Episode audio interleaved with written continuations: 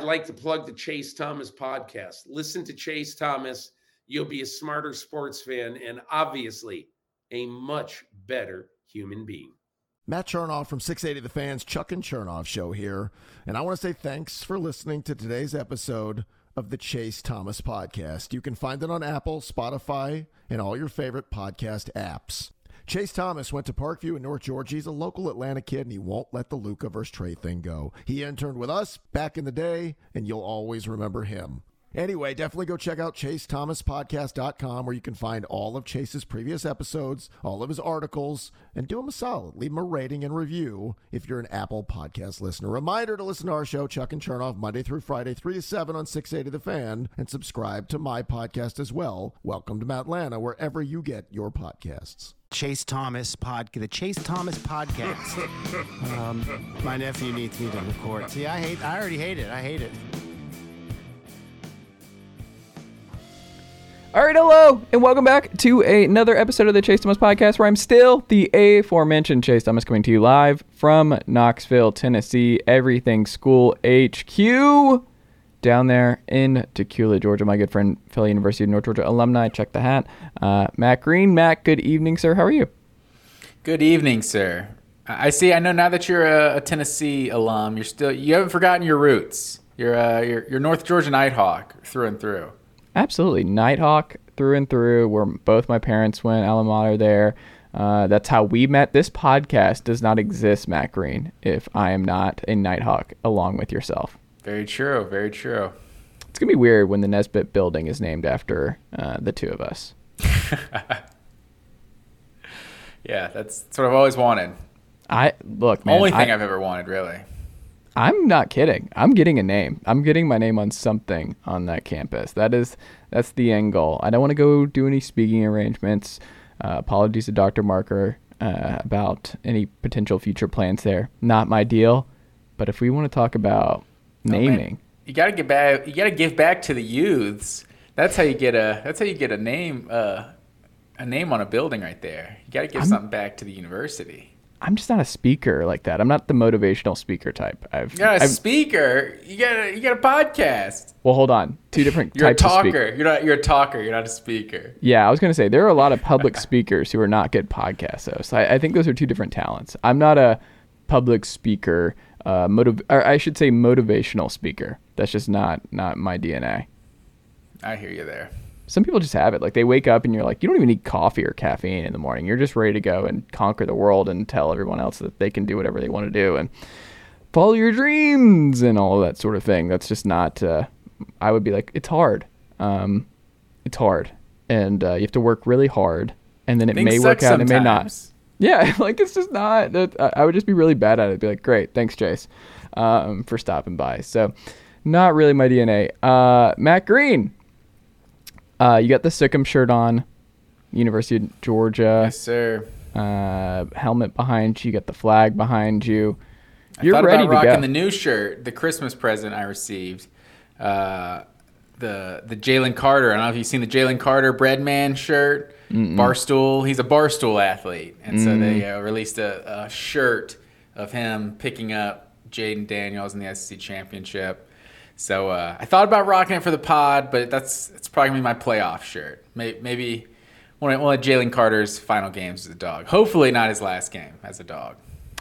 Um, we'll get into Jalen Carter because I have some Jalen Carter ticks too. Um, when we get there, but I am curious. Do you have any like? Do you do you have a uniform that you generally speaking will wear for Georgia games? Do you have like a, a, a t- an attire that you prefer or you think is a lucky attire? Are you gonna wear something that you wore during the playoff run last year for the Dogs? Are you gonna wear the exact same outfit? I think lots of times I would say I can definitely switch it up. So I don't it's not like I have to rock something. But um lots of times I'll rock the red polo for the home games, the gray polo for the road games. Typically what I do, but lots of times I can rock this shirt during a game or like a, another Georgia shirt. It doesn't like it doesn't it doesn't have to be it doesn't have to be the polo. But in the SEC championship last year, I know I want to say I rocked. Yeah, I rocked the red, the red polo, in the SEC championship when we lost hmm. to Alabama. So in the national championship, I made sure to bust out the gray polo because I had to couldn't be rock couldn't rock the same one for the rematch. So I was I was con- uh, aware of that. Do you already know what's happening on Saturday night? Do you know? Do I know what's happening Yeah. You do you have it laid out? Do you know which way you're going Saturday night? for the shirt? I'm, Yeah. that's what I said. I'm probably rocking that bread man. no, not probably. Are you going to Car- do it? Like so that's what's happening. That's the choice. I think so. Okay. Um, there you go. I don't know what I'm gonna wear for the the game on Friday night. The the re- what many are saying the the real playoff game between the two almost uh, the Orange Bowl, uh, all orange all the time. Many are saying the it, You can have feels your playoff. Give me the orange ball. Absolutely. Uh, Matt Green, um, because we're going to spend a lot of time doing our massive uh, college ball playoff preview, semifinal preview on this edition of the podcast, uh, not a lot of news that we're going to hit here. Um, but there is one thing that I wanted to pick your brain on, and it's that bowls potentially play, uh, paying players to play in bowls might be something that happens in the not too distant future, maybe even next year. Uh, NIL is just an ever evolving space, and we the the rules are just hard to keep up with. I don't really know how this will all work, but uh, I I sent this over to you earlier uh, in regards to uh, the Yahoo College Football Show uh, with Pat Forde, Dan Wetzel, and uh, Ross Dellenger. And Ross was talking about um, just uh, him speaking, I think, with like the bowl commissioner, or I forget who it was specifically. Um, but basically, like there's talks about like how I mean, obviously, you want to fix bowl season, and this is something that I think people are missing. Like you and I are taping this right after Oregon UNC, and uh, I've I've said for years on this podcast that Joel Klatt and uh, Gus Johnson are the best uh, duo, and that Fox Nooner is the best broadcast in college football, and has been for a while. But right at the end, it's uh, uh, when uh, Chase Cota catches that touchdown, the reaction from the Oregon bench and all that. It's just every broadcaster has to, every former player I think has to get out. Tell me those guys don't care about bowl games or these bowl games. And i'm like they cannot help themselves. Or i'm like that is not the conversation. Who doesn't believe that the guys who are playing in those bowl games aren't animated aren't all bought in and having a good time and want to win the game? That's not what we're saying. It's not the argument. The argument is uh, both offensive coordinators uh, for these teams were not in this game um, a lot of people departed people had to transfer before these bowl games because they have to be enrolled before January to make this next semester.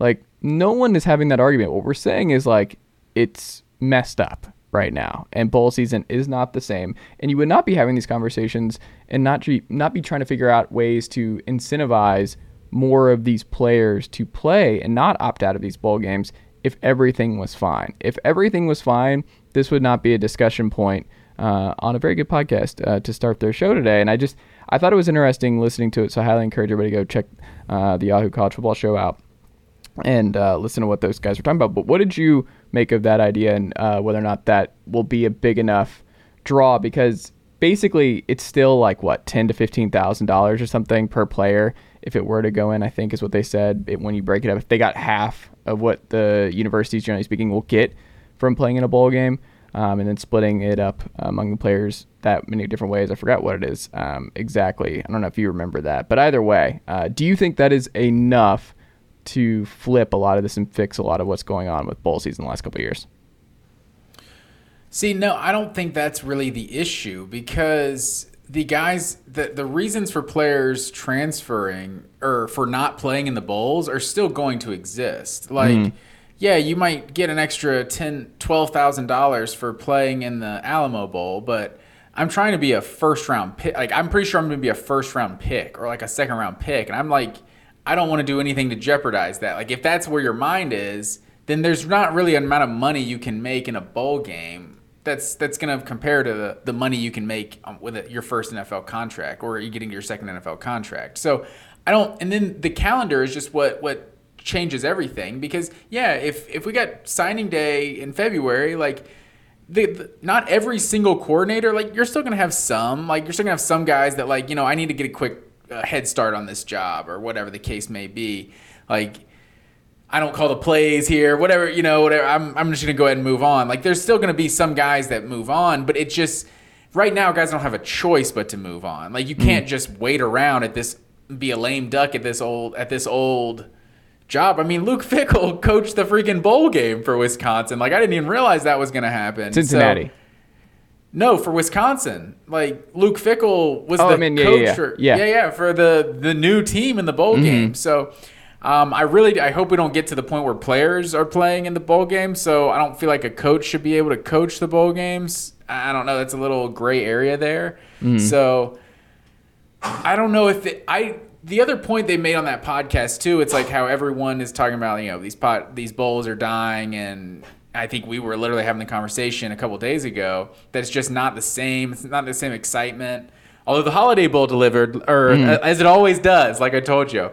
Um, so there, it's not the same as it as it always was, and it's like, oh, maybe you put it at the at the start of the season, but the point they made is it gets really good ratings because so many people are off during the holidays. You just want to put some football on TV, and it, they get really good ratings compared to other things that are on in in December. So that's what ESPN wants. That was what the networks want. They want to get uh, ratings. So it's not like this huge existential crisis because they're they're doing fine ratings on the middle of a Tuesday in December. Um, but for a, from the fan perspective, like you look at these games and it's just every crowd is like ten percent full. It's like I don't know, like just because it's the AutoZone Liberty Bowl, it's like can the AutoZone Liberty Bowl not be on campus at at Memphis or, or shoot, it's at, it, it is in Memphis, isn't it? But at the the stadium where who was in the Liberty Bowl? That game was earlier today. Um, can't even come up with two teams out there. Kansas and Arkansas. Like mm-hmm. if you put that game at Arkansas, like 80,000 people are going to be there. Like because it's it's a football game in December. It's like that yeah, that's what we do. Our team's playing a game, we're going to show up. But hmm. am I going to drive to Memphis for this game that oh, maybe we'll go 7 and 5 this year? Like I don't think fans really care from that perspective. But TV contracts are where the money is, so they don't really care if if fans show up, which kind of sucks, but I think a lot of these you could get rid of the the neutral site aspect of these, and you can keep the, keep all your corporate sponsors and everything. But to actually play it on a stadium, I think that would that would improve. I think a lot of the bowl games. Yeah.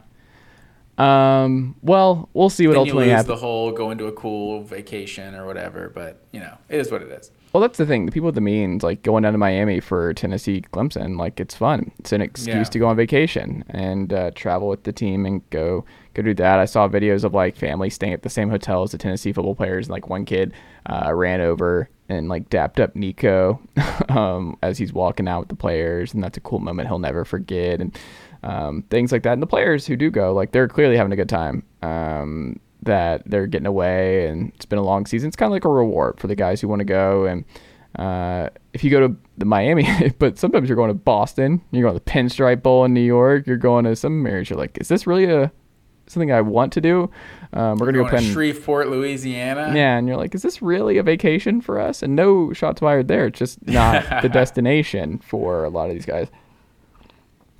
So I don't know. Like you said, there are bit there are other problems with bowl season, and this doesn't really address the other ones. But look, if it, this would not hurt things, this would only help. Even if it only helps a little bit, I think that's hey. At least they're being proactive and trying to fix things a little bit more, right? Like that's all you can really ask because they didn't do this. It's not the bowl commissioner's fault. It's not these bowls' fault um, as to why they're in the position that they're in.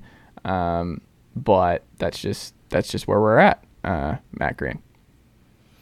Yeah, exactly. It's it's uh it's it's a loaded problem. There's a few there's a few different reasons why the bowl the bowls season just kind of feels the way it does these days. But I mean, you could probably start with just a bowl really being an accomplishment and having to having to win like eight games or something to make a bowl. So I don't know. Can I It's- have it? Is this a hot take?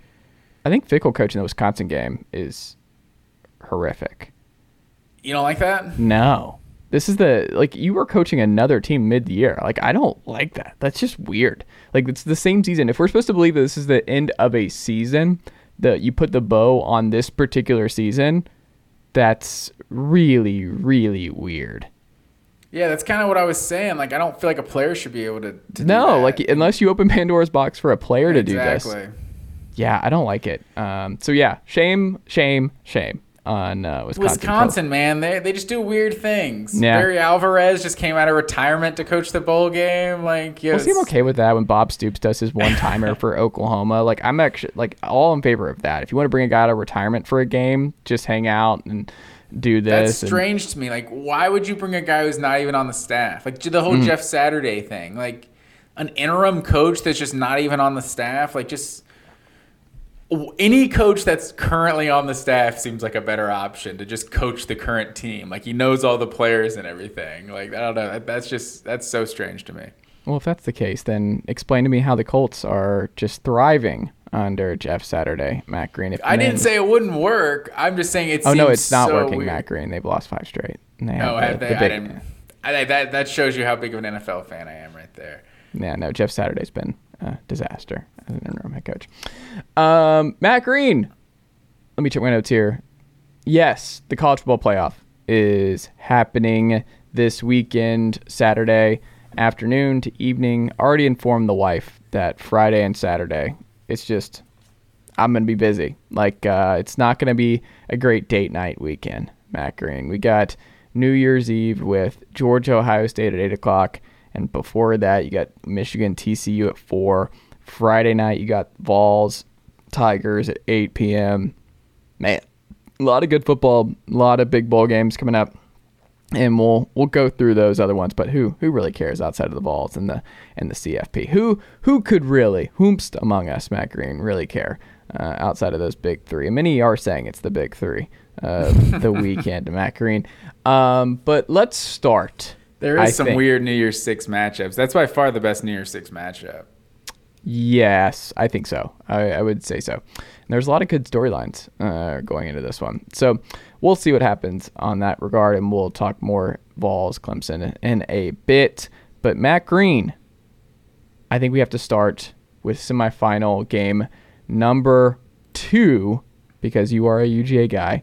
Everyone knows it. The comment section love it because they're just like Matt Green. Why are we asking the the the Matt the UGA homer uh, to pick apart uh, Tennessee's recruiting class? I don't know. You were getting uh, swords thrown in or arrows thrown in your direction uh, for Was the. that is that right? Yeah, you were poo pooing. Is who? Where is that on the YouTube comment section? Yeah, on the YouTube one, just going after Tennessee's Hey, recruiting all class. I'm you're- saying is those are the classes that got Dan Mullen fired, finishing like tenth, fifth, sixth in the SEC. That's all I'm saying. Okay, Matt Green. He just he doesn't he's not worried. YouTube slash uh, YouTube.com slash Chase Thomas podcast.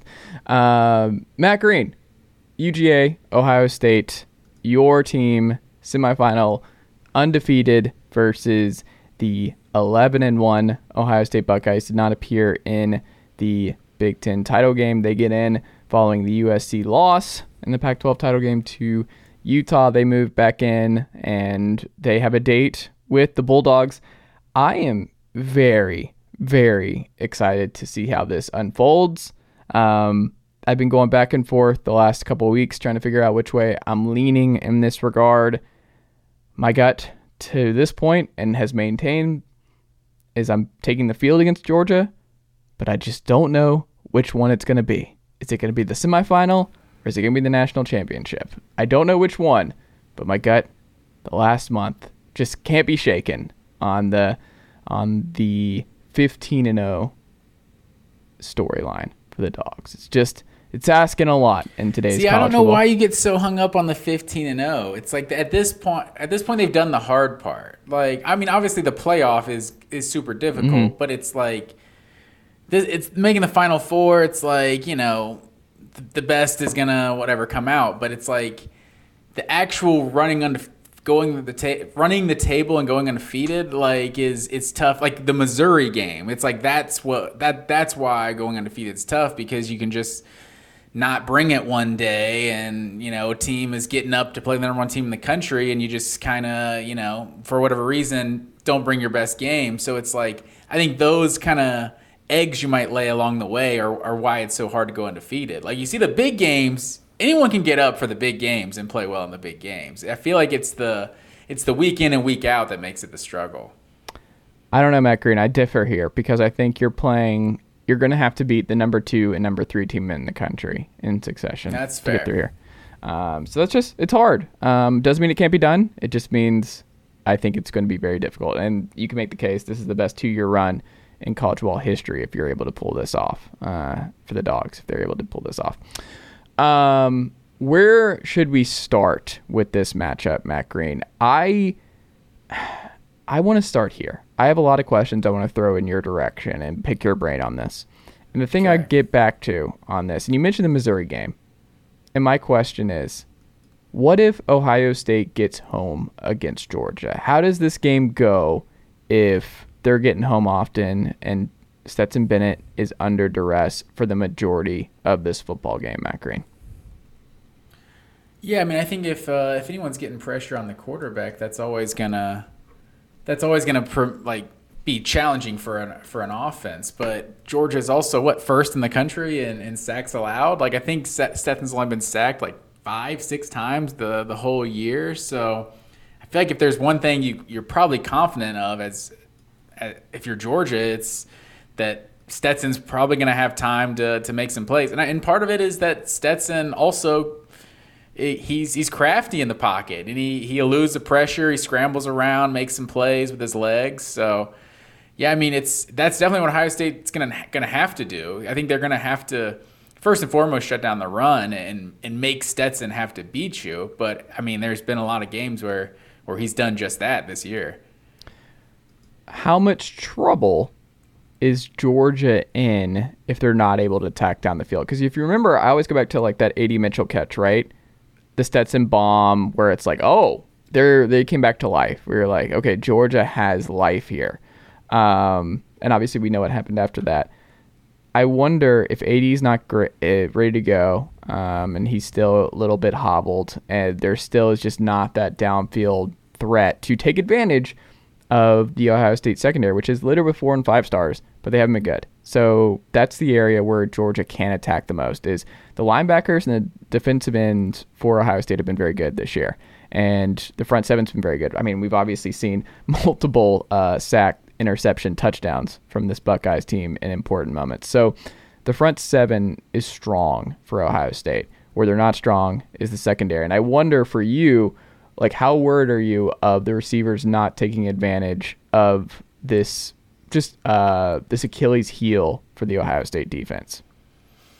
I think um, Georgia will definitely take advantage of that because they haven't played with AD Mitchell basically all season. Like the mm. Oregon game is the only game that they got a healthy AD Mitchell. So this guy's had another month to get healthy, and he and he did play in the LSU game. He did play a little bit in the last couple games of the season, but I mean, if he's healthy, that just that sets Georgia's offense off even even better than even better than it's been. And and mm.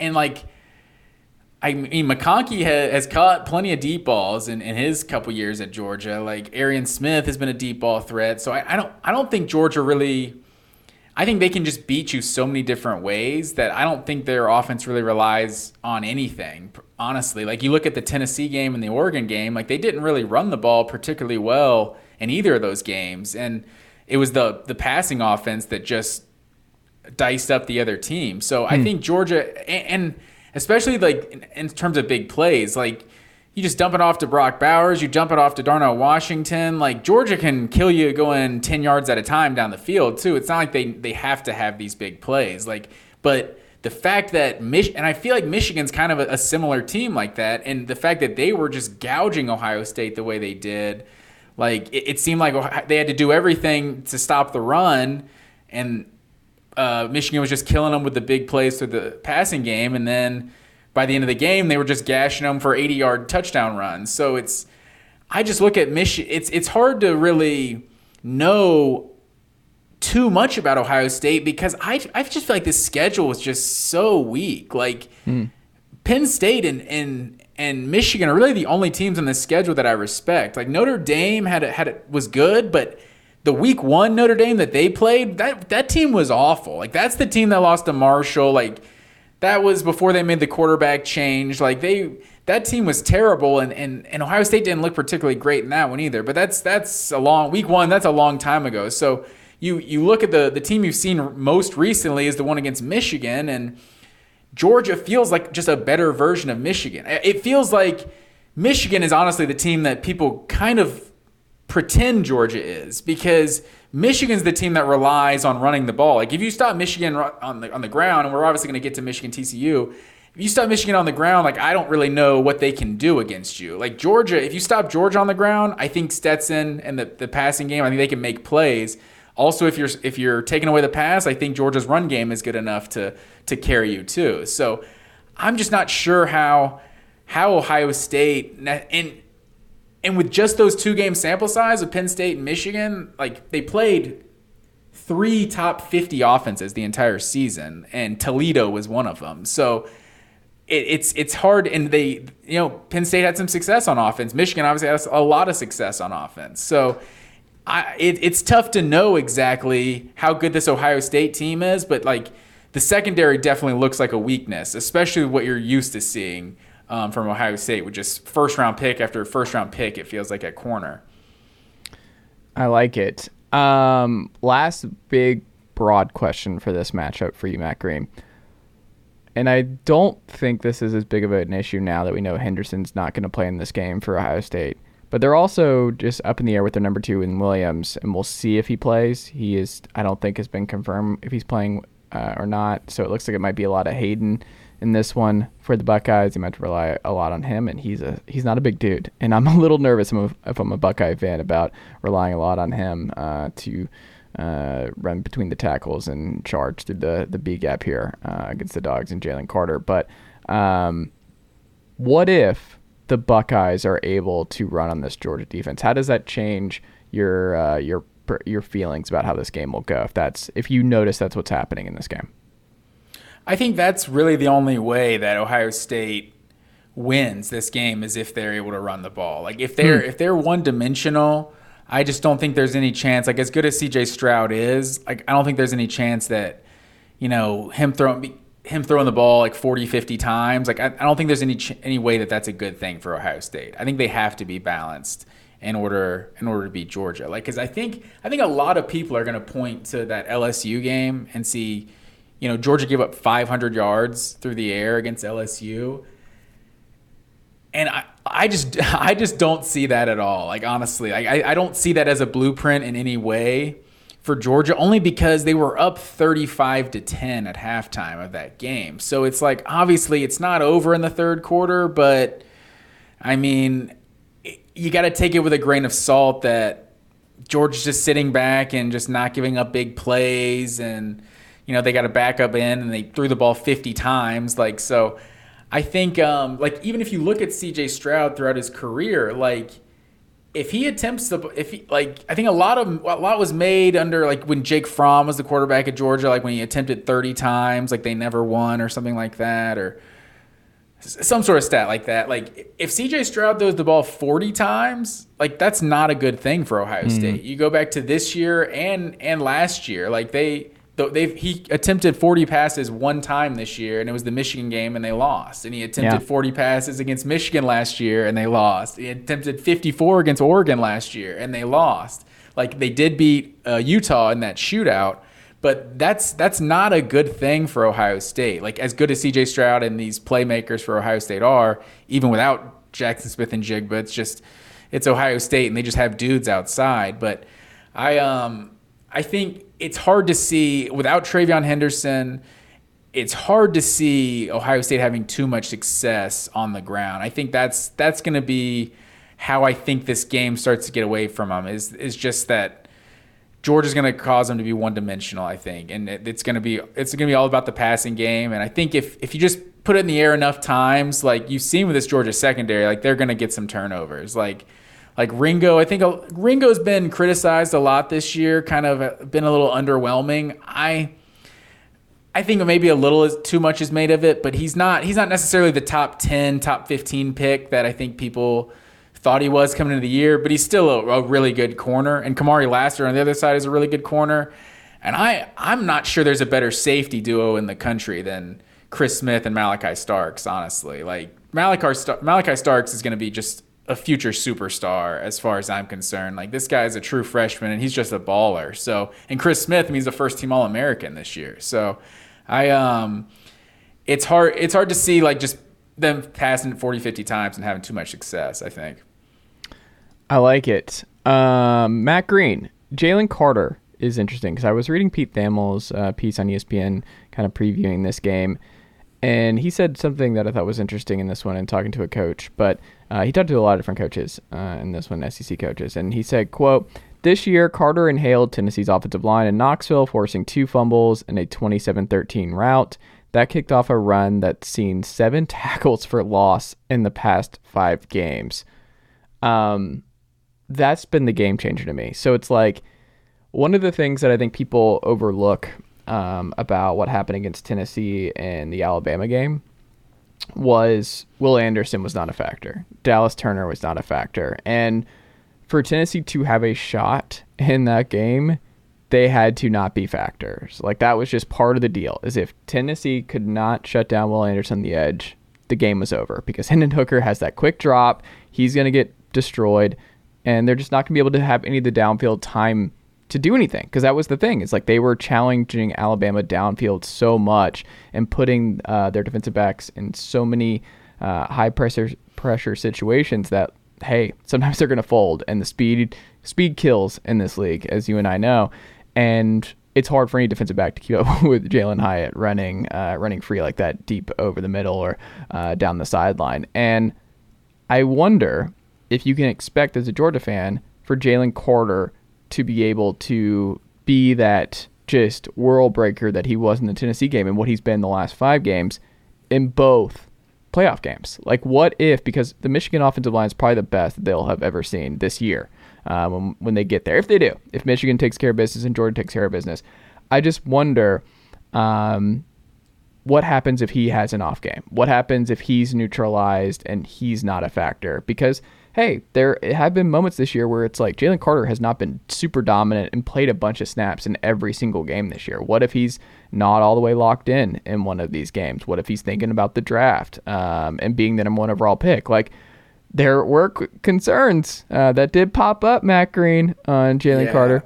And I don't know what those concerns were. Um, I think I think it's safe to say Jalen Carter's going to be locked in, um, and I think in general, like that's why just so many people just undervalue defense and just this the, the play at the line of scrimmage like that that doesn't slump because if you're a elite receiver, elite quarterback or something, like sometimes you can just be a little off. Like you can drop a pass, like you're not getting whatever. The defense is kind of doing something to take you away. Like they're, you know, a running back, you're not getting uh, holes or something. Like you're just an elite monster up front and you're unblockable, you're always gonna be unblockable. Like if you're like if you're healthy, like you're the, the defense, an offensive line isn't just suddenly gonna be able to block Jalen Carter. You know what I mean? Like and if same goes for the offensive line. Like and I think that's why the the trenches, the play in the trenches is just so important because that's just the foundation of your entire team. And if, and if you can disrupt that, you can disrupt an entire team.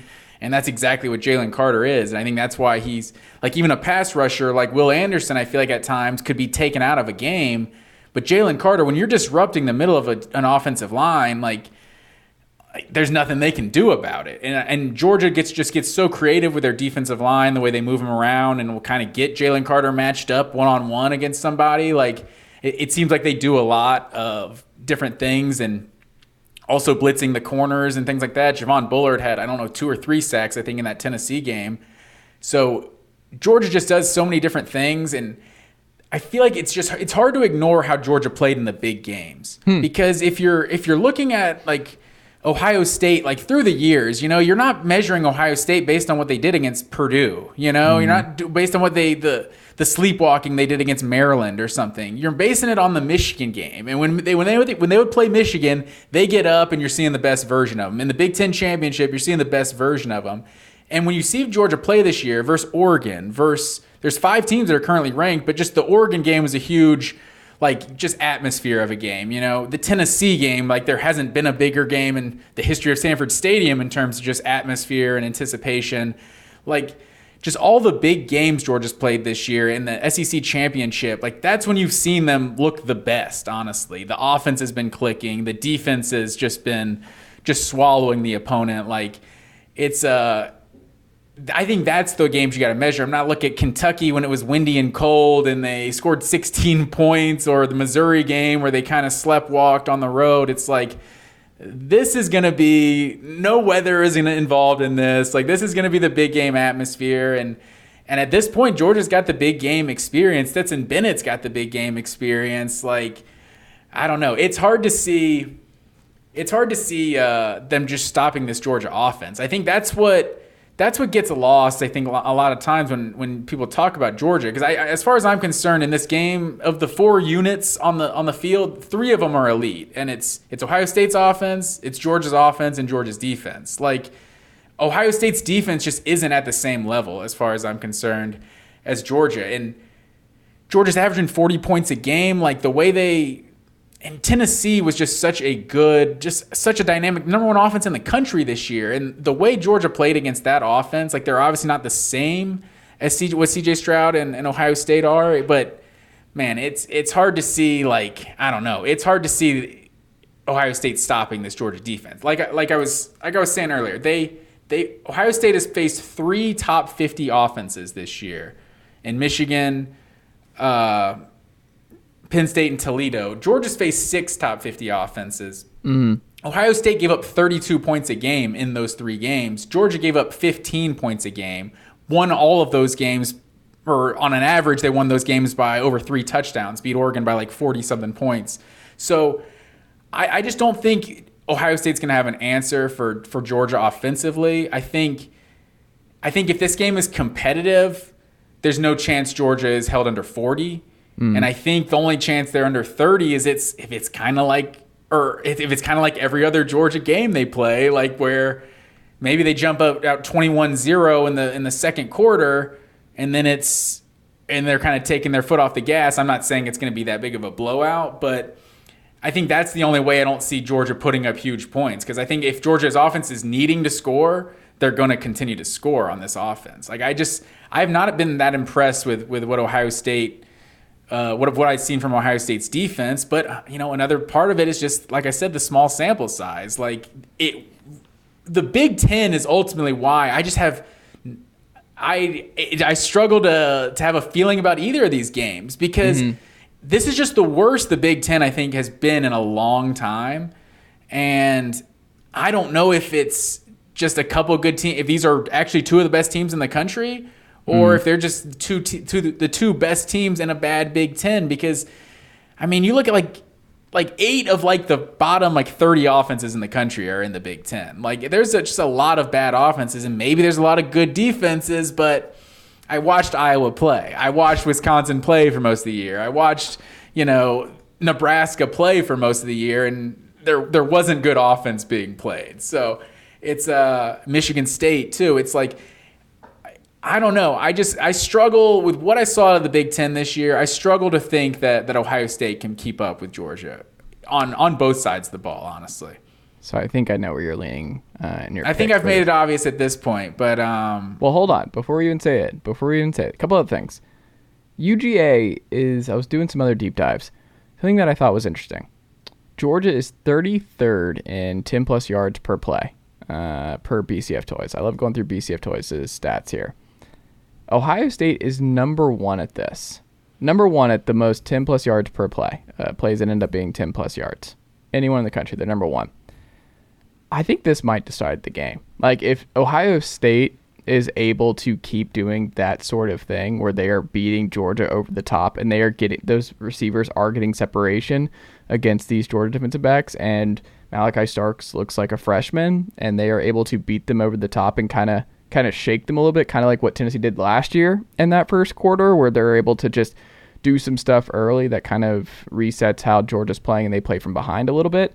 Then we're looking at a different situation, I think, because again, this defense is still a top five defense, probably top three defense in the country, but they are not what they were last year. And you just wonder if there is even a little bit of hope for a Buckeye fan about winning this game. It's that look, you still probably have, I mean, not even probably, I think you have the best receiver in this game, Marvin Harrison Jr. And you wonder, okay, even without Jaxon Smith-Njigba, our three wideouts are going to put more pressure on Georgia than anyone else. Because also, with the Tennessee game, it was cold and rainy, and the conditions changed how both sides played, especially in the second half. Um, that's not But it only started raining like the second half. Well, I'm saying was, Georgia didn't open it up, and 24-3? Tennessee was struggling o- through the air after that point. Like it was, it did not help things uh, with the downfield assault and the route running and the physicality and everything else. Um, getting the ball out, like it's going to be a clean, clean evening uh, here for both sides of the uh, the team, which I think will actually help Ohio State. That this is not going to be in the elements type of game, and that this is going to Hey, be that game against Michigan was like the nicest weather for an Ohio State Michigan game like ever. Like it was True. like 70 degrees, like perfect. True, and that game was decided by what? The big, big plays by Michigan that just completely caught Ohio State by off guard in the second half. Like they didn't see that coming. Just big play after big play quickly, and it was just they were dead before they even knew it. Georgia doesn't really play like that. We haven't really seen that as much this year. And if Ohio State does that to Georgia, what happens? So I guess that is my question: is like If Ohio State does what to Georgia?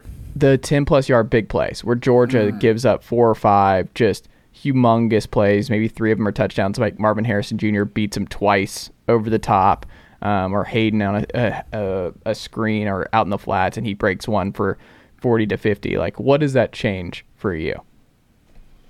Well, yeah, I think I mean that's definitely something. That's what Ohio State's going to have to do. But this Georgia team's just been so good at limiting the big plays. Really, it's like the the Kent State and the Missouri are like two of the the games I can think of of like big plays being uh, uh, pulled on Georgia, and also like Malaki Starks, both against Florida and LSU, had a one where he tried to jump the route that ended up going for like 80 yards. So it's like the, the, there have been a couple plays here and there, but it's like those were also. It's hard to ignore that both of those were in the third quarter up about four touchdowns when they happened. So maybe the guy felt like he could take a gamble with a with a blowout at that point in the game. But um, I think that's I just think that Georgia's got so many different ways t- to beat teams. I think I think Kelee Ringo versus Marvin Harrison Jr. I don't think Georgia typically uh, like has a corner like follow a guy. I think they typically just keep keep him on their own side of the field.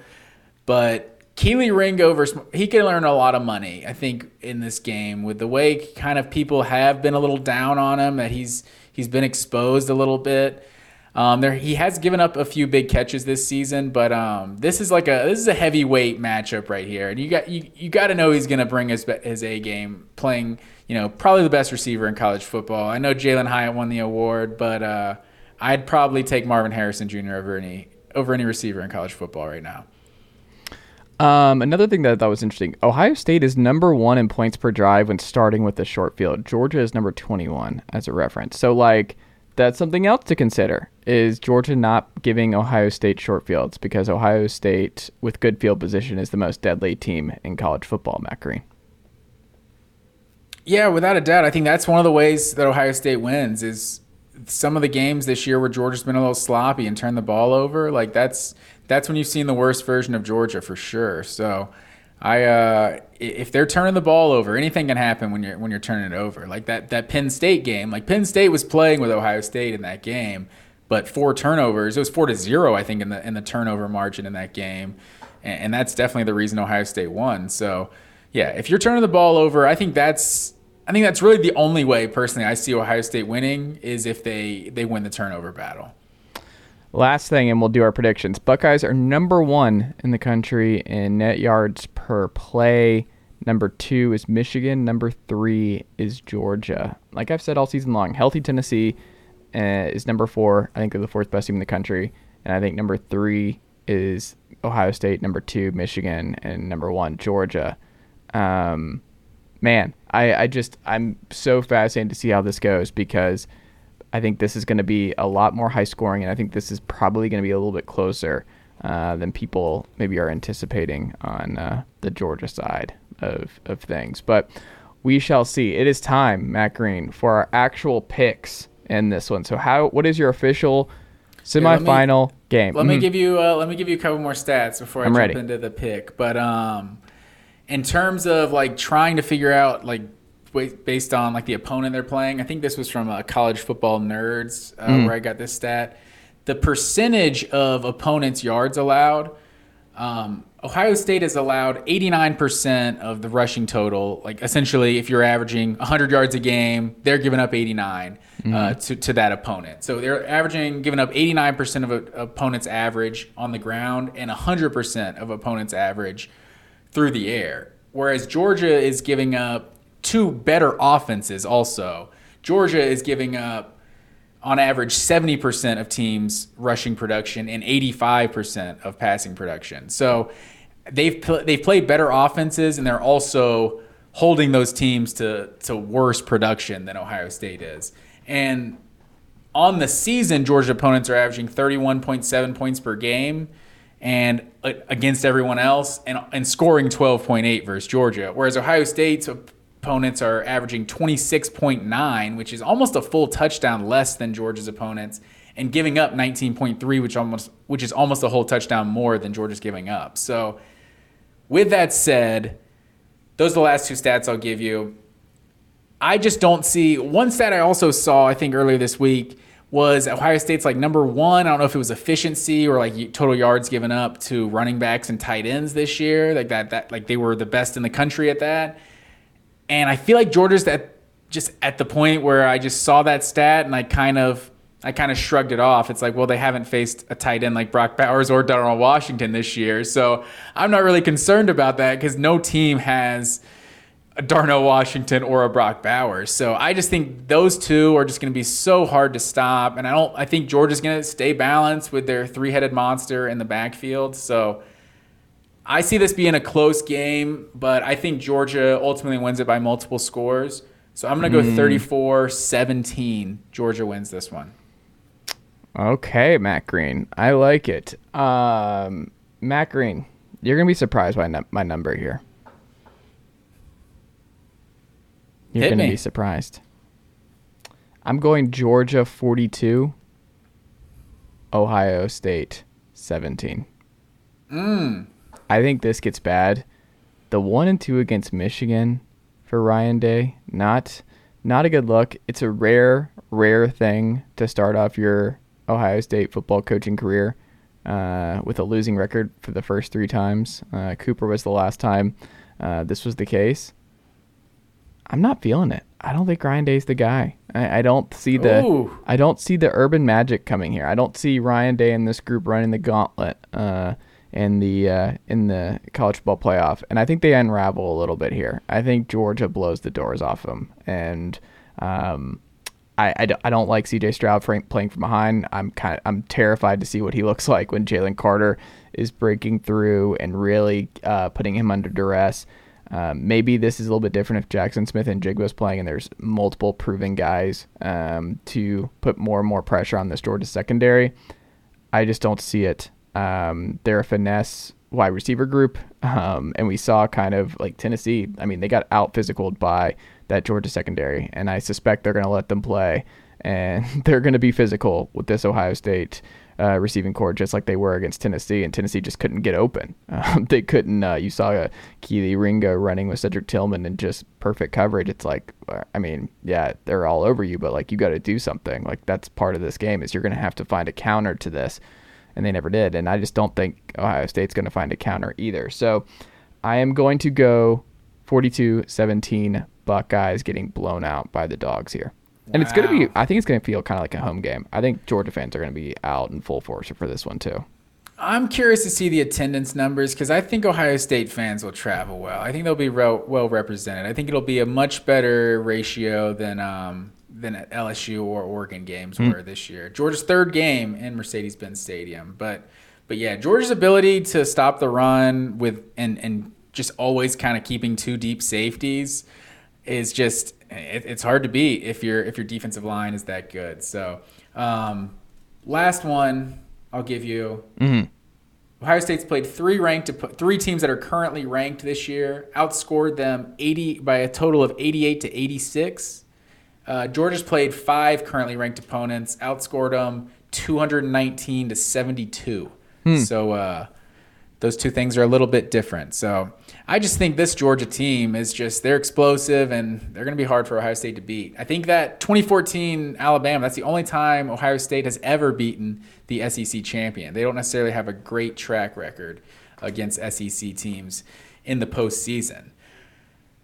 But we are both taking Georgia to win and cover. And our, our first game on the 31st, Michigan and TCU. And Georgia's a six and a half point favorite, by mm-hmm. the way. And Michigan is a seven and a half point favorite in this one. How do you see this one going, sir? Hit me. Where do you want to start? My first question to you What if Max Duggan struggles, Matt Green? Is there a path to TCU winning if Max Duggan is not the best player on the field on uh, on Saturday afternoon? Um, short answer, no. Max mm. Duggan has definitely got a got a ball out, but I think this running game doesn't necessarily get the credit it deserves. Like, mm. I think um, why am I blanking on his name? Kendre Miller. Miller. Kendre mm-hmm. Miller. Mm-hmm. Um, this guy's a baller. Thirteen over thirteen hundred yards, seventeen touchdowns. He's a workhorse. And uh, Demercado, uh, their second running back, and obviously um, Duggan, his contributions to the running game, I it's just so hard to compare to any team Michigan's faced all season. Like this is definitely the best offense they've faced other than um, Ohio State, but it's just such a different offense. Like they're way more balanced. Like they're just I don't know. Max Duggan's just way more dynamic. Like as as good as C.J. Stroud is, you're just not worried about him taking off and running. Mm. I um I think people are, but Michigan's got the number one uh, or number three uh, run D in the in all of college football. So I think I think TCU has to stay balanced in order to win. Like if it's all on Max Duggan passing, I don't I don't think there's a way they can win. I think they have to they have to stay balanced. I agree. Um, and I think there is a path for Max Duggan to kind of struggle here for a, lot, a, a long while, and then TCU still have a chance in this one. Um, my question to you what if Michigan dominates with their offensive line and running game? Is there a path to a TCU victory?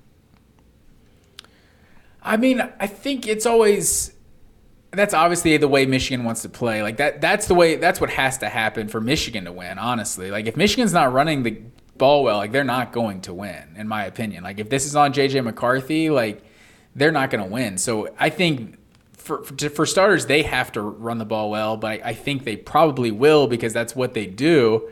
Um, so if if if you know if they're taking the clock out of the game, having these like kind of longer drives, that's obviously what they need to do to to neutralize TCU's uh, offense. But I feel like there's still a chance that TCU like that's just Michigan's method of scoring, and there's a chance that TCU can can come right back, and and they're if if they're not getting slowed down on on their side. So I think there is. I think TCU can still win this game if Michigan is is able to run the ball because it's hard to. I mean, it's hard to like game plan for stopping this this dominant run attack. The one thing I wonder about is like Donovan Edwards has not been the the workhorse back all year, so he's had his fair share of injuries. Obviously, was the backup last, third string last year, a good third stringer last year that contributed, but He's been the backup all year, missed a few games uh, in like September, October. And with Corum out, it's all on Donovan Edwards. So, like, if Donovan Edwards gets dinged up in this one, like, does Michigan still have a running game after that? Like, I think if, if so much is going to be put on his plate and Michigan's going to have to run to win, like, can Donovan Edwards carry it 30 times and, and carry the load like that? He, he hadn't really had to do that many times this season. That's fair. Um, last broad question for you.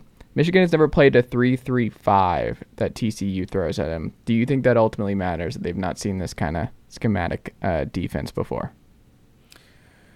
I mean, it's hard to say. I'm not necessarily the the scheme guy over here, you know, but with with what TCU does defensively, like they're they're not they're not a great defense, right? But they're they're not bad at all. Like you look at who they faced this year, like kind of go back to that that stat I was saying with Georgia and Ohio State because Michigan's faced a lot of the same opponents. Michigan's faced three top 50 offenses this year. TCU's faced nine. So, and I don't think like a few years back, like the Big 12 just played zero defense. Like mm. that's not really been the case in recent years. Like the Big 12 has been solid defense and I mean, you can just kind of also just look with your eyes, like the way teams are tackling, you know, where they're playing like no one's playing any defense. Like that hasn't been what the Big 12 has been this year. So they've had a lot of like top 20, 30 offenses in this conference. Like basically the entire conference. If nine nine opponents they've played are in the top fifty uh, in total offense, like I think that kind of skews TCU's off uh, defensive production compared to Michigan's. So it's it, it's tough to say. Um, but I, I mean, the way they played against Texas, like that's one of the more explosive uh, offenses they played this year, and, and they they shut them down, held the offense to to three points. Yeah. Um, the thing about TCU that I struggle with in this game is just that you know what's weird is I think this game will be closer, but I think Ohio State has a better chance of winning uh, than TCU. And what I mean by that is like, I think if you play Georgia, Ohio State 100 times, Ohio State probably gets a crazy way of winning 20. mm, I, I won't say 20, like 12 times, where it's like they blitz them and they they get uh they block well for Stroud and he has time and he dices the secondary. Like you'd see that 12 times out of 100 scenario like that. The way TCU has to beat Michigan, where I just go through everything, where I'm like, I think if you play this game 100 times, Michigan wins 98. I think Michigan wins this game 98 times. Um, Michigan is just not considered elite and everything when they are. I don't know what they need to do. Like TCU is 70th in sacks forced. So if you're worried about JJ McCarthy running for his life or having to do too much, it's like it's not how TCU plays in the 3-3-5. Like they're a bend don't break um, defense, and they were like, we're not. You're not going to get the big play against us. They didn't allow Texas to have any big plays um, when they were on the road in Austin. Michigan's like fine. We're just going to run it down your throats, and we're going to bet on our offensive line out physicaling you and just burying you. Because if you're not going to put pressure on JJ, our one an experienced guy in this moment, who is a five star with all the talent in the world, fine. Like we are more than fine playing that style, the three to four yard gain after three to four yard gain. We're better at it than Texas was, and Texas was obviously close in that game. But like, I don't see a scenario where they're going to be able to throw them off their game in that way. I think there is no path to Michigan not dominating in the trenches in this one, and I just I struggle to find a way for TCU to win when they're not going to put pressure on JJ McCarthy. They're not going to make JJ McCarthy have to beat him. Like Michigan is elite on both sides of the ball. I mentioned the scoring in yards per play. They're number two in net yards per play. And we talk about this offense like it's just all run, run, run. Whatever you want to say about it, it's extremely efficient and extremely successful. And they know exactly who they are. The identity is Yeah. so strong there that I just I don't see them being knocked off their game.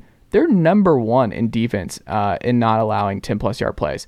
The big plays for TCU, I don't think are coming in this one. Michigan doesn't allow anybody to do that. They didn't allow Ohio State to come back in that game uh, with any big plays to match what Michigan was doing. Um, they're number three in coverage uh, per PFF. They're number three in rush defense in per PFF. I just go up and down the list. I was just combing stat after stat, and I'm just like, I don't see a path for TCU. And TCU's a good team. I just don't think they belong in the same field. Uh, I think this is going to be a physical domination, kind of like TCU or Tennessee, Georgia, where the score might be 27 13. But I think it feels like, oh my God, TCU never really had a chance in this one. You had to watch the 60 minutes to see the physical domination that Michigan did to TCU. That's my feeling. See, that's where I disagree because hmm. I think I think this TCU team is a good team. Like you look at the Kansas State performance, and they obviously did beat Kansas State once, but the Kansas State performance has to worry you because they're like at least kind of a similar like template to what Michigan wants to do, and they were able to run basically all over TCU in hmm. that game. So if Kansas State can run on TCU, then it's hard to see them shutting Michigan down. I just I I feel like I'm uh, I'm buying Max Duggan. I'm buying that he's going to make some plays. That he's gonna like just run around and and make plays. And Kendre Miller on the ground is gonna make plays. And and Johnston like he's a one on one nightmare on the outside. Quentin Johnston. So it's uh I, I tend to think I almost ca- called TCU to pull the upset. To be honest, like I, I just I really like this TCU team. Michigan is a lot like Georgia last year. Honestly, like offensively, they they feel just like Georgia, where it's I mean this running game I think has been much more dominant than Georgia's was a year ago, but maybe more like 2017 Georgia with Chubb and Michel but it's it's definitely run first. So mm-hmm. And the, the the quarterback's more managing the game, and he's kind of you know he makes some plays when he needs to, but ultimately the the ground game is is what has to do it. But people act like that running the ball isn't a part of offense. Like having a good offense doesn't mean you have a good passing offense. It means you move the ball and you score points. And however you do that is how you play offense. And they're an elite running game and a and when they need to be a really good passing game. So I don't think they're going to get enough stops to beat Michigan, but I'm going to take TCU to cover. So I, I feel this is going to be like a 34 to 30 type game. Like I, I see it being like pretty close because I really don't think the ultimate thing it comes down to me is the Big Ten. Like I just don't know what we were watching all season in the Big Ten. Like mm. were we seeing really good football? And with the Big Twelve, it's like was that a lot of mediocre teams or is that a lot of good teams that were beating beating each other because every they play a round robin schedule and everyone has to play everyone. So it's it's hard to know exactly what we're getting coming out of different conferences. That's what makes this college football postseason so great sometimes. Sometimes, sometimes they screw it up really bad. But I just I, I've liked this TCU team all year. It's hard to pick them to win, but give me a, give me TCU to cover, but ultimately Michigan to win. Did you have a score? Yeah, so I don't think this gets. I don't think TCU. If TCU gets to the 30s, I think they're winning. Like that's the thing. It's like if you have a 33-30 situation, that tells me TCU is going to win. Um, I think this is going to be 27 27 13 Michigan. So you're going exactly the same as uh, as Georgia Tennessee. I do. I'm I'm going to stick with that. I think this is somewhere around there. They win by two scores, but it's low scoring. I think this is Honestly, a really rough way. And you mentioned, I love that you said that they feel like Georgia. You're gonna love my national championship pick, Matt Green, because this the, Michigan team does feel a lot like Georgia a year ago. The the problem is the defense, like the the production is great, and there there was the same talk about Georgia last year. Is like who are the great offenses they've played. So it's it is similar from that respect, but and I don't know how many first rounders this Michigan team is going to put in the league, but that also adds to it of just like the the star quality that that Georgia defense had in 2021. It, it's just I don't know. It's hard to see Michigan being that good. Productive production wise, it's it's pretty damn similar. Yeah. Um, but we'll see what ultimately happens here, Matt Green. Um, and I think if it was TCU Georgia, I think that just wouldn't feel as good in the national championship. As good as this TCU team has been, I think people would talk about the ratings and it being terrible or whatever, but because everyone hates when it's the same teams, but then they also get mad when it's someone different. So I, I you know what I mean? It's like the the Astros and some random who they play a few years ago. It just wasn't a very sexy World Series, but I don't know the Royals or Mets or something, but Georgia Michigan is a that's a sexy brand name matchup. Yeah, I also will say if Ohio State upsets Georgia, or I guess because TCU will go first. If TCU wins, I'm pulling hard as hell for Ohio State because of the reasons you just outlined. And also, I just don't think Georgia TCU is a good game. I think Georgia just obliterates TCU. But if we so get if T- TCU wins, you're rooting for Ohio State. Is that yeah? Because I would love TCU Ohio State because I think that actually mm. could go either way a national title between those two could go either way. Who knows? We shall see. Um, Matt Green, where are we going next in bowl season? All right, so let's start off on the 29th, the Bad Boy Mowers Pinstripe Bowl in Yankee Stadium. We got Syracuse and Minnesota. Golden Gophers are an 11 point favorite in this one. How do you see it going? What happened to Syracuse, Matt Green? Like they were just you were all in. Uh, they should you were like they got robbed at Clemson. They did get robbed. They never recovered from it. I thought they finished six and six. When I saw this, I was like, I thought they just won their first six and then lost their last six, uh, because that's how their season felt, right? Um, yeah.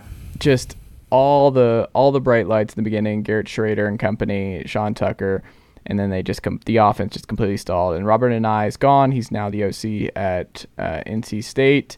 Um, Tanner Morgan uh, will be back next year as well, eight and four. Um, this Gopher defense has been. Are you being serious? Is Tanner Morgan really back next year? He is back next year. How many years has this man been in college? unless I'm mistaken, I'm pretty certain Tanner Morgan's back next year. I think he's got one more the COVID year. I'm pretty because you got basically seven years. Yeah, he's 23. Yeah, he's back next year. Wow. Yeah, Tanner Morgan's not going anywhere. Death taxes. No, my man's getting his doctorate. Uh, and go for land.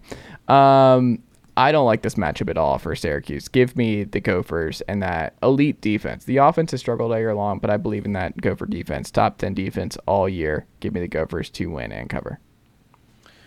This is New York's college team, sir. Are you not aware of that? Syracuse Orange being played in Yankee Stadium? Mm-hmm. I'm also going to take the Golden Gophers, but give me Syracuse to cover. At 11 point spread, it's a little high, a little high for my liking. Um, keeping it moving on the 29th, we got the Cheez It Bowl in Orlando. Oklahoma and Florida State. Sexy brand name matchup. Uh, rematch of the, the 2000 Orange Bowl uh, for the national title. Oklahoma's last national championship. Um, Florida State is a nine and a half point favorite in this one. Obviously, geography in their favor, playing in Orlando. Uh, how do you see this one going? I think this could get ugly for Oklahoma, Matt Green. Florida State's won five straight. Number one in the portal, killing it in the transfer portal. Um, Jordan Travis has just been electric all year long. They got to number 13 in the final CFP rankings. Um, guess what, though? This is something I really like. Guess how many opt outs Florida State has in this game? I'm going to say zero. Zero opt outs, Matt Green. This is a stat we got to keep track of. I want someone to do this. That's their job on Twitter. It's just the, the opt out tracker for each team. They got zero for this one, Matt Green. Give me the Noles to win and win big. Uh, Oklahoma rebounded in recruiting and all that good stuff for this class, but I don't I don't think it matters in this one. Give me give me the Noles to finish on a six game win streak and pick up right where they left off when they decimated a rough Florida team um, at home at the Doak. All right, put it on the board. Florida State win and cover. Oklahoma has not had a losing season since 1998. Florida State has not won a bowl game since 2017. Both Something of has those, to give. Both of those streaks. No, nothing has to give. Oh, Oh, yeah. yeah. you're right. Wait. no, you're right. Both of those, no, no. You confused me.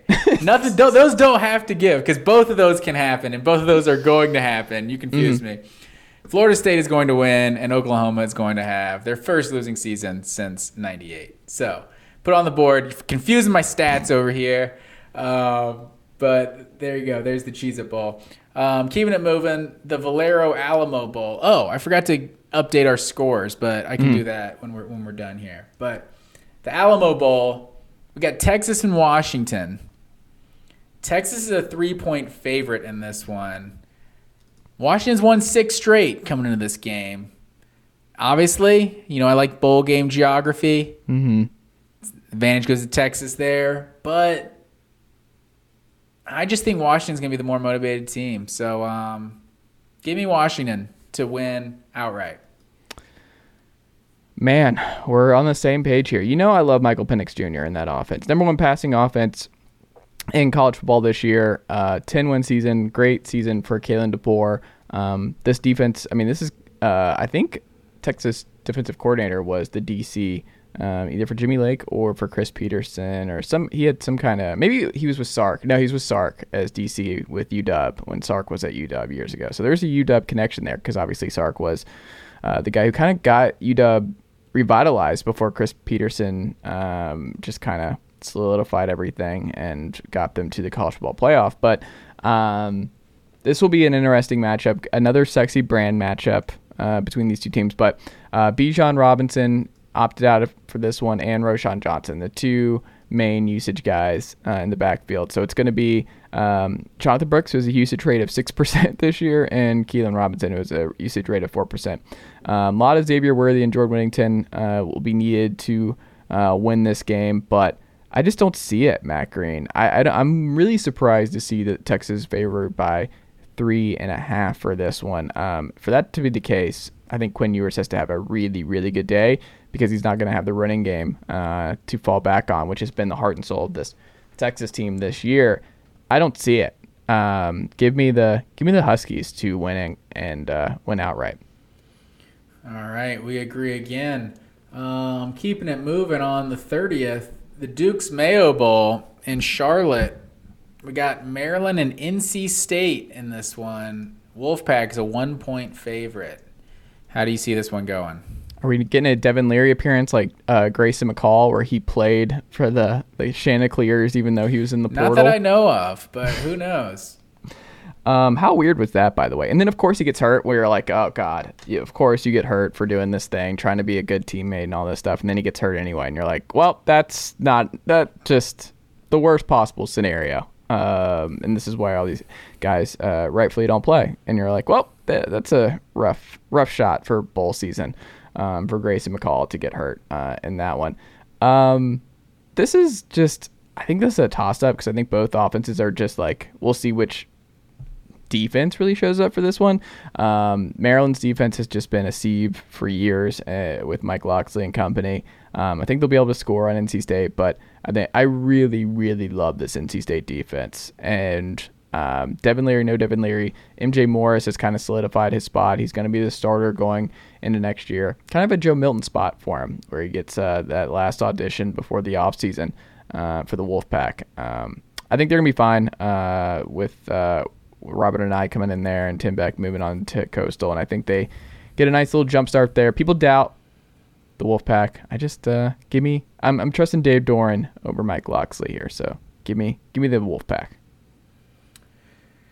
The Wolfpack were my team coming into the year. Uh, this is your classic ACC matchup right here, mm-hmm. Maryland NC State. Um, I just think there's too much uncertainty for NC State, so give me Maryland to uh, to win this one. Keeping it moving, Tony the Tiger Sun Bowl, El Paso, Texas.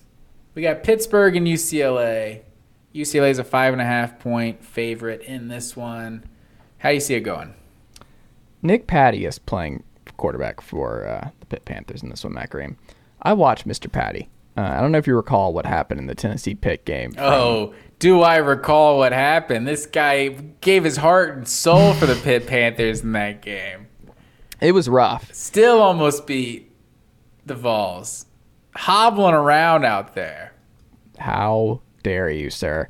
The man is not a starting quarterback in this league. And I don't believe he's going toe to toe throw for throw for DTR and this UCLA offense. This is like I would be completely surprised if this is even close. What what's the number on this one? What's the spread? Five and a half. That's wild. DTR's playing. Like he's not opting out. Uh, Zach Charbonnet is playing. I don't think there are really any opt outs uh, for UCLA in this one. I think they win this game, and I think they win big. Yeah, this was a bad draw for Pittsburgh because mm-hmm. um, I think just with how good the Pac-12 was, UCLA ended up being like the fifth or sixth best team out of the conference um, and getting the Sun Bowl. But yeah, I agree completely. UCLA is just just too good. So um, not impressed with Pitt this year. Yeah, give me UCLA to win and cover. Um, keeping it moving to the Tax Slayer Gator Bowl. Notre Dame and South Carolina. Notre Dame's a two-point favorite in this one. How do you see it going? I always have a soft spot for this one, the Gator Bowl. Family in in Jacksonville, we used to go growing up um, to Jacksonville around this time uh, for Christmas vacation. Uh, and were they in the were they in that last year? Is that who? the Indiana game? Indiana Tennessee was that the that was, that not last year. That was like 2019. They were in it. Uh, that was 2019, I think. Oh wait, who was it last year? Was it Purdue? Purdue and Tennessee. Was that the Tax Slayer Bowl? I don't or was think that, that, no, that wasn't Jacksonville. Like the Music City Bowl or something? I don't remember. That, I think that was Music City. That sounds right. I think it was in Nashville. No, Music. Wait, that's a dumb question. Yeah, Music no, Music City Nashville. is Nashville. Yeah, it was Nashville. Memphis is what? Liberty. Liberty Bowl. Okay. Yeah, I'm pretty sure it was what in Nashville Memphis? Is that the the Blues City? Nashville's the Music City. Is that? I thought Memphis had some sort of title like Beale that. Street, and then uh, I mean it's the. Uh, I don't know. It's yeah. not important. it's a big building with a lot of patience, but that's not important right now. Um, this is like it makes me feel good though because I feel like Notre Dame's been in this game a lot. I feel like South Carolina like owns this game. Like this in the Outback Bowl is just all South Carolina's ever been in. If they go to a bowl game, they're either in the Gator Bowl or the uh, the Outback Bowl. It feels like those are the only two I've ever remember. Like remember South Carolina with the Jadeveon Clowney hit on Michigan. That was the Outback Bowl. I just every memory I have of South Carolina football is just one of those two bowl games. Like in terms of bowl games. It's a good point. They won 11 games three years in a row, and I did they go to the Outback Bowl every year? Like I can't even really uh, remember. Maybe the Capital One Bowl or something uh, sprinkled in there.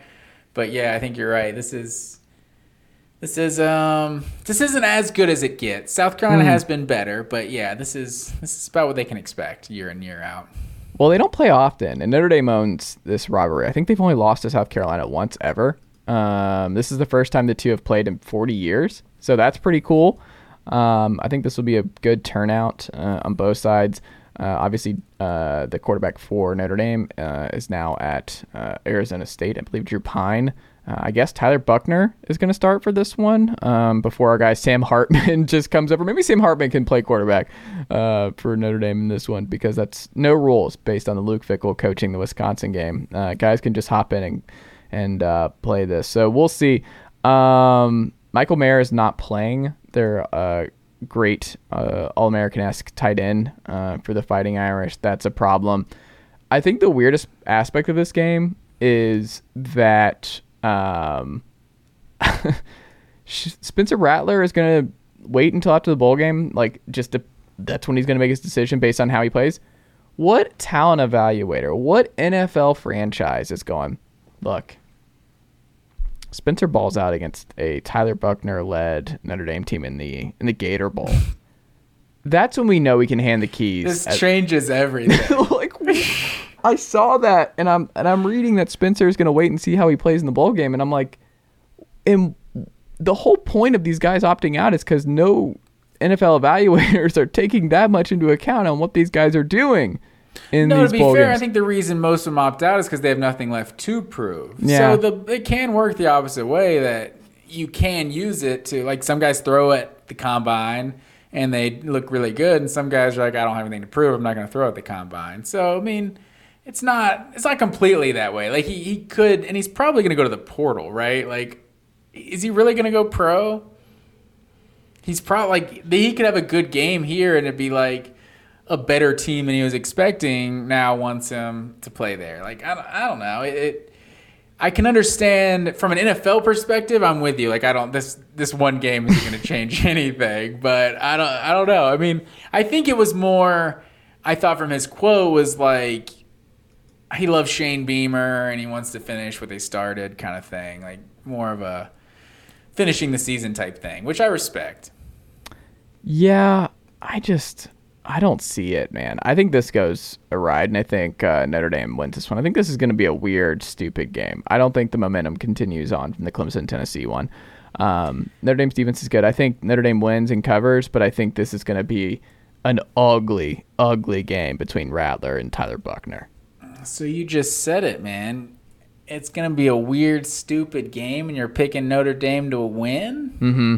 It's gonna be a weird, stupid, probably sloppy game because it feels like every game in the Gator Bowl, the field is just like torn up. I don't know what's going on in Jacksonville, but Hey, leave my it family. feels like I yeah. remember Georgia played Penn State and Nebraska. Like maybe they were in back to back years uh, with um, with Mark Richt near the end. Mm-hmm. Um, and the field is just always just so sloppy. But um, no, I'm taking the Gamecocks. Shane Beamer, he's gonna rally his guys.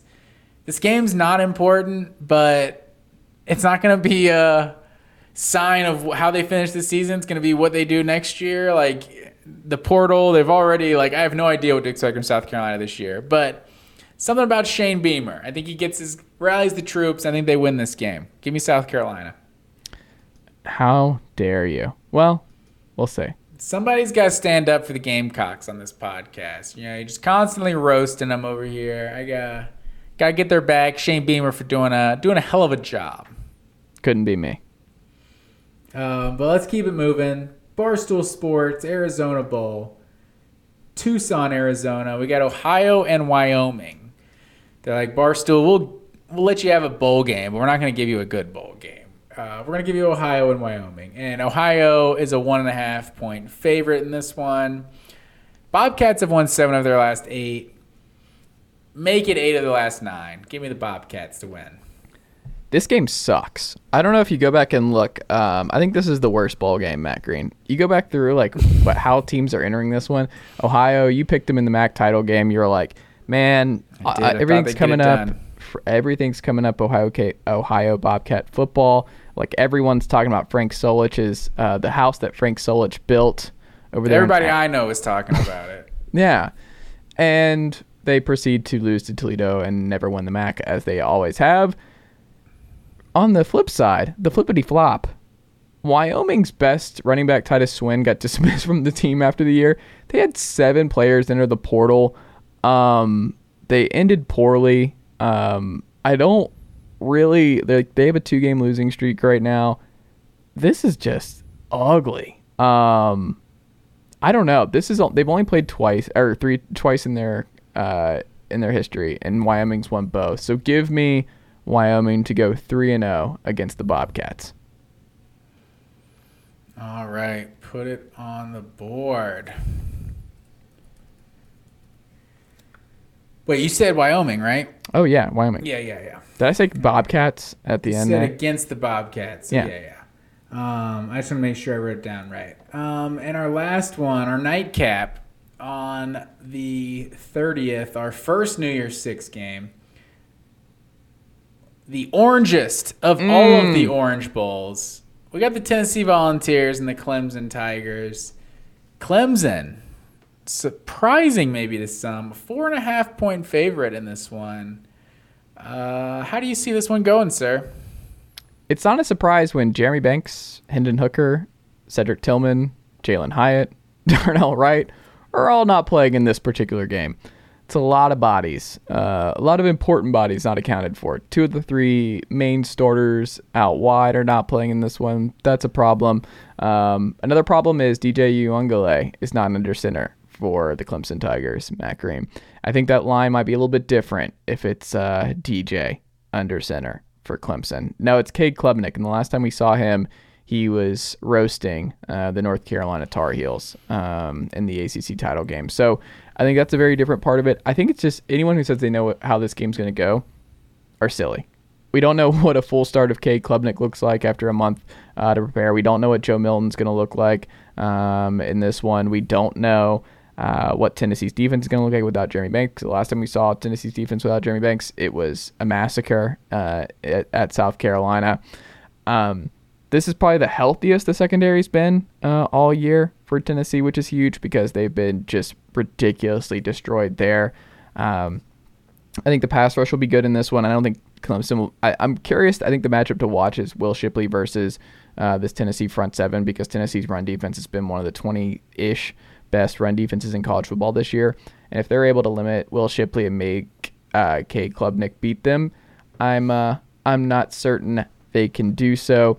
Um, but we're going to see what Joe Milton looks like on deep throws. We're going to see how much uh, underneath stuff Clemson allows uh, Tennessee to do here. Uh, I think Murphy is out for the Tigers, which is huge um, for them. So I think the pass rush might not be all that devastating.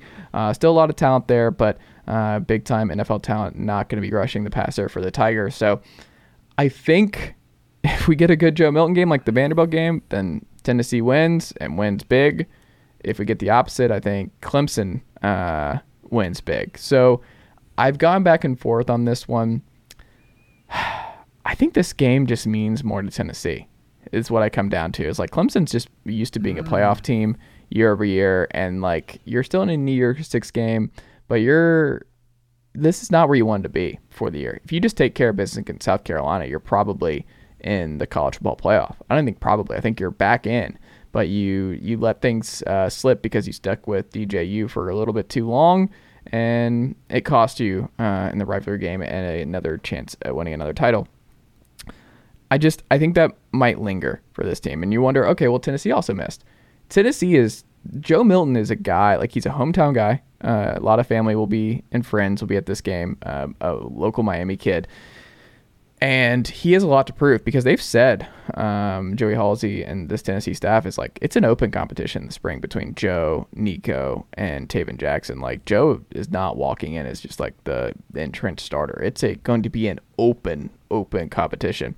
He is a lot to prove. There's no open competition for Clemson and Cade Klubnik. He's the guy going into next year.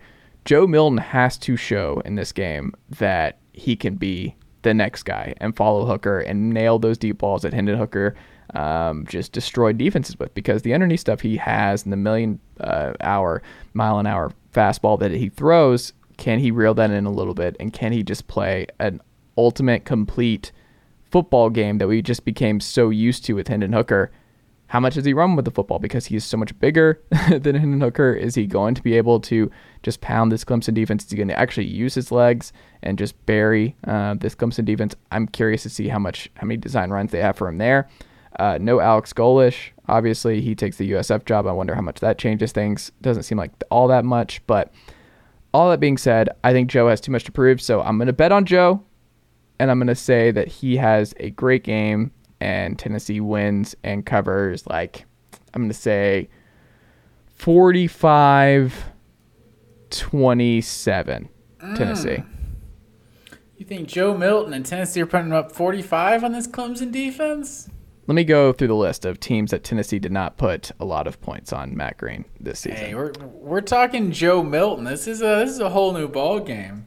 I think this line is has a lot less to do with Klubnik versus uh, DJU and a lot more to do with Joe Milton and all the other players that are well, I should say Hendon Hooker and all the other players that are missing for Tennessee. I think it's just hard to know exactly what you're going to get from Tennessee in this one. And I don't think there's any complac. I don't think complacency will be an issue for Clemson just because Klubnik, it's like a new thing. So it's like this this start this almost feels like the start of the 2023 season and like what they could potentially be moving forward. So I don't necessarily think that'll be an issue. Um, it's hard. It's hard to know exactly what you're getting from Cle- from from Tennessee in this one with so many guys out, and um, just for that reason, I got to go Clemson to to win this one and cover. So. Gonna go with the other orange team to win the Orange Bowl in this one. So, do we know the uniform combo for this for this game yet? Yeah, Tennessee's wearing orange top and white pants, and I think Clemson's wearing uh, all white. So it's white, orange, white versus white, white, white. Or white or orange pants. I think Tennessee or Clemson's wearing orange pants. Oh, okay. orange, white, orange. Okay. Yeah. So white, orange, white versus orange, White, white, orange, white. Perfect. That's the Yeah. perfect combo we needed. So both teams basically look the exact same on our TV. like cool, just reversed. Um, they should have brought, brought the uh, the smoky grays for this one, but um, Or Clemson you wear. do? ha- When was the last time they wore the purple? Or Clemson go all orange and Tennessee go all white. Like that would have been a better option. But you know what can you do? When did Clemson last wear the purple? I feel like I haven't seen it in forever. They, I'm pretty sure they did it one year this year because it's like a military appreciation thing they do like Hmm. pretty much every year. It's just like one game and like maybe it's Veterans Day or or one of those day like in November, October or something. But um, yeah, I don't know exactly what game they rocked them for this year. But yeah, Hmm. that's a good point. Clemson could have busted out the purple for this one too. Um, just so it's not the orangest Orange Bowl ever, but I'm afraid that's what we're gonna have. So Where's Chansi Stuckey when you need him? I know that name. Who is that? Is that that's Stucky? That's the dude who played for the Pistons. You're thinking of Rodney Stuckey. sir. Rodney Stuckey. Chansi Who's- Stuckey was a legend and Northside Warner Robins uh, quarterback, and then he was a receiver at uh, Clemson. And I remember him in the purple for those Clemson okay. uniforms, early Rodney. 2000. Yeah, Chansi Gotcha. Stuckey. Rodney. Get I think it's CJ G8 Spiller when I think Yeah. of the uh, the purple unis, honestly, and James James Davis in that. Woody Dantzler. There you go, going way back. I think of the shadow numbers when I think of Woody Dantzler, Charlie Mm-hmm. Whitehurst. Uh, but let's keep it moving and not just name old Clemson players uh, like we could do for days. Men love doing it. What Uh, all men want to do is sit around naming people. Yeah. um, the Trans Perfect Music City Bowl in Nashville, which is indeed Music City. If you've if you learn anything from this podcast, it's that Nashville is Music City, and you said Ohio Wyoming was bad. This may be the worst bowl game we get. Iowa and Kentucky over under 31 points in this game. No joke. Um, Iowa is a two point favorite in this one. How do you see it going?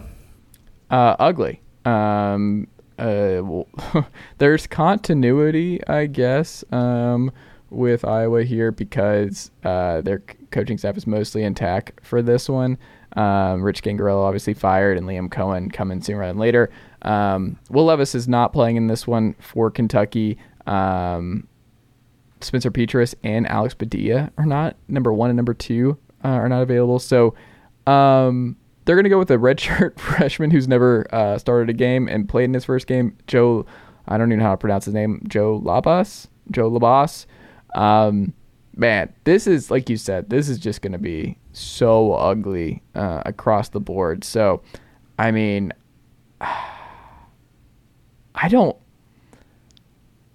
I'm gonna say Iowa wins in this kind of ugly game, and this defense does enough to beat Kentucky like 1916. I think this is just going to be an absolute slot fest, but I think that benefits Iowa more. So give me the Hawkeyes to win here. 1916. That's quite the shootout you're uh, you're expecting. Hammering the over. Um, I don't know. I don't. I'm not sure they will go over the 31. It's. I feel like it's going to be really ugly. And Will Levis feels like without Will Levis, it's probably going to get Kentucky's offense is going to be even uglier than normal. Um, Kentucky's won four straight bowl games and, and four and two in bowl games under Mark Stoops. So I think that matters. It may not, but we shall see. And I'm going to take Kentucky for that reason. So we are going to disagree on that one, sir. And our final game of our slate until next time, we still got a few bowl games to pick next podcast. Uh, we got the Allstate Sugar Bowl in New Orleans, Alabama, Kansas State. Bama's a six and a half point favorite in this one. How do you see it going? I love that everyone's playing in this one, Matt Green. This is uh, this is fun. I'm glad that like Bryce Young and Will Anderson and company are playing. Like this is going to be intense. Like you're going to get the Will Howard, uh, Deuce Vaughn versus um, uh, Will Anderson and Dallas Turner and company. I'm I'm curious to see how this goes because basically, if Kansas State runs the football for like 200 yards, they win this game. I think they're like seven and zero this year. When what is the stat? They're seven and zero when they run for 199 yards or more. Um, no one's gotten past 80 yards in the ground versus uh, Alabama this season. I think Alabama crushes Kansas State. I think they're motivated. I think they're pissed off. They blew out their rival to end the season. Kansas State won their Super Bowl. They beat TCU in the Big 12 title game. Three straight bowls for Chris Klieman. He's doing a great job. We both like Will Howard. I think this gets ugly uh, in a hurry, and I think uh, Alabama goes out strong here. Uh, let me go 48 to 21 Crimson Tide. Mm, see, I want to disagree. I feel like I disagree with you on how the game's going to go. Mm. So I want to pick differently, but ultimately, I'm picking the same thing as you. If this was seven and a half, I think I would go Kansas State because so many of the like not even good teams Alabama's played, just anyone that's above average Alabama's played this year has been a one score game just about. So hmm. I think this Kansas State team is a good team ever since Will Howard took over. They're a balanced attack. I think Kansas State does keep it close, but less than a touchdown, I can't do that. So hmm. I, I, I was prepared to take Kansas State to cover. I was kind of surprised that the spread was just six and a half. I was kind of preparing, like thinking like a nine and a half or something like that. But um, I think six and a half is too small, so I got to take Alabama to win that one. Hmm. But I think Kansas State, I think Kansas State hangs with them because I mean Alabama just hasn't blown out just about anybody this year. So it's it's I like that at least the the starters are playing and they're kind of they he's showing some pride kind of thing and, and finishing out this season. But um, I think Kansas State's a, a, good team I don't think they should be overlooked. Okay. All right. Matt Green, is that it? Do we do So it? That's our slate uh, for the games through the 31st.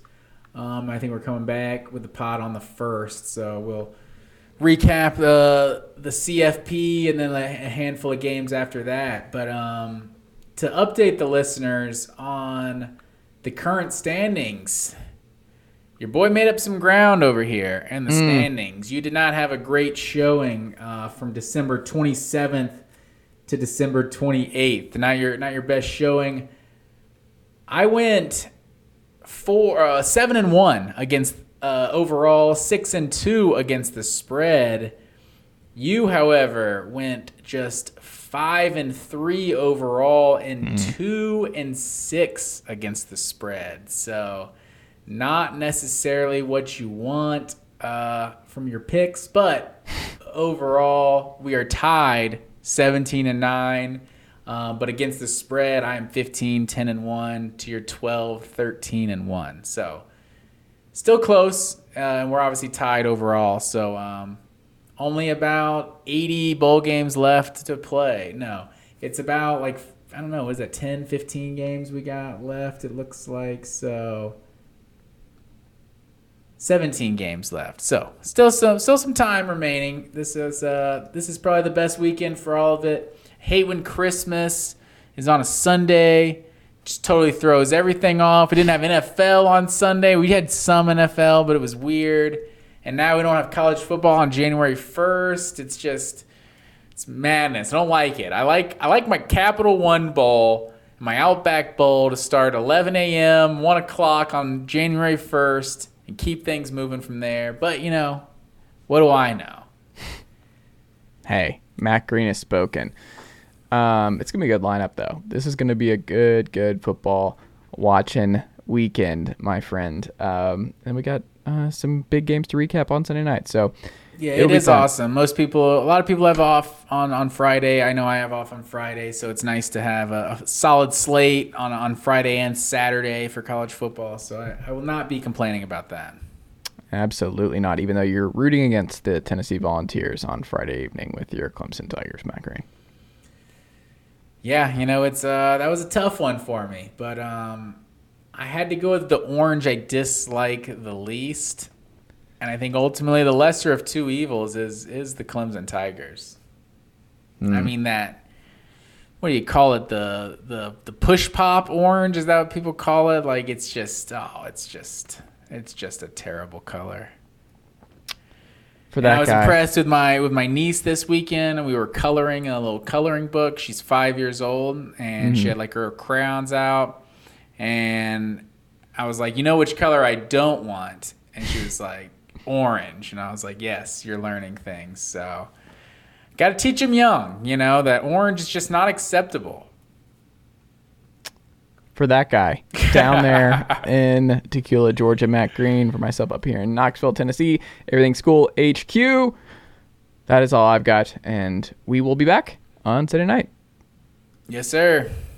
This is Ben Ingram, radio voice of the Atlanta Braves, and I'm here to tell you that you've reached the end of today's episode of the Chase Thomas Podcast. As a friend of the podcast, I'd like to say thank you for listening to today's episode and hope you return for the next one. To show your support for the program, tell a friend or coworker or even a family member about the program. And if you're an Apple Podcast listener, leave the show a rating and a review. It goes a long way. That'll do it for me. But don't forget to listen to myself and the rest of the team at 680 The Fan and the Braves Radio Network this season. Go Braves! Chase, I think I'm going to hear more about you. I really do. I think you've got a way about you that you're interviewing, Mhm. your um, pleasantness, you're smart. So I think I'm going to hear big things about you.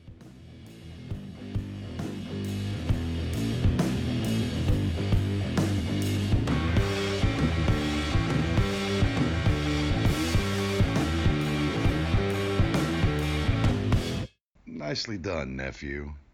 Chase Thomas Podcast. Hell yeah.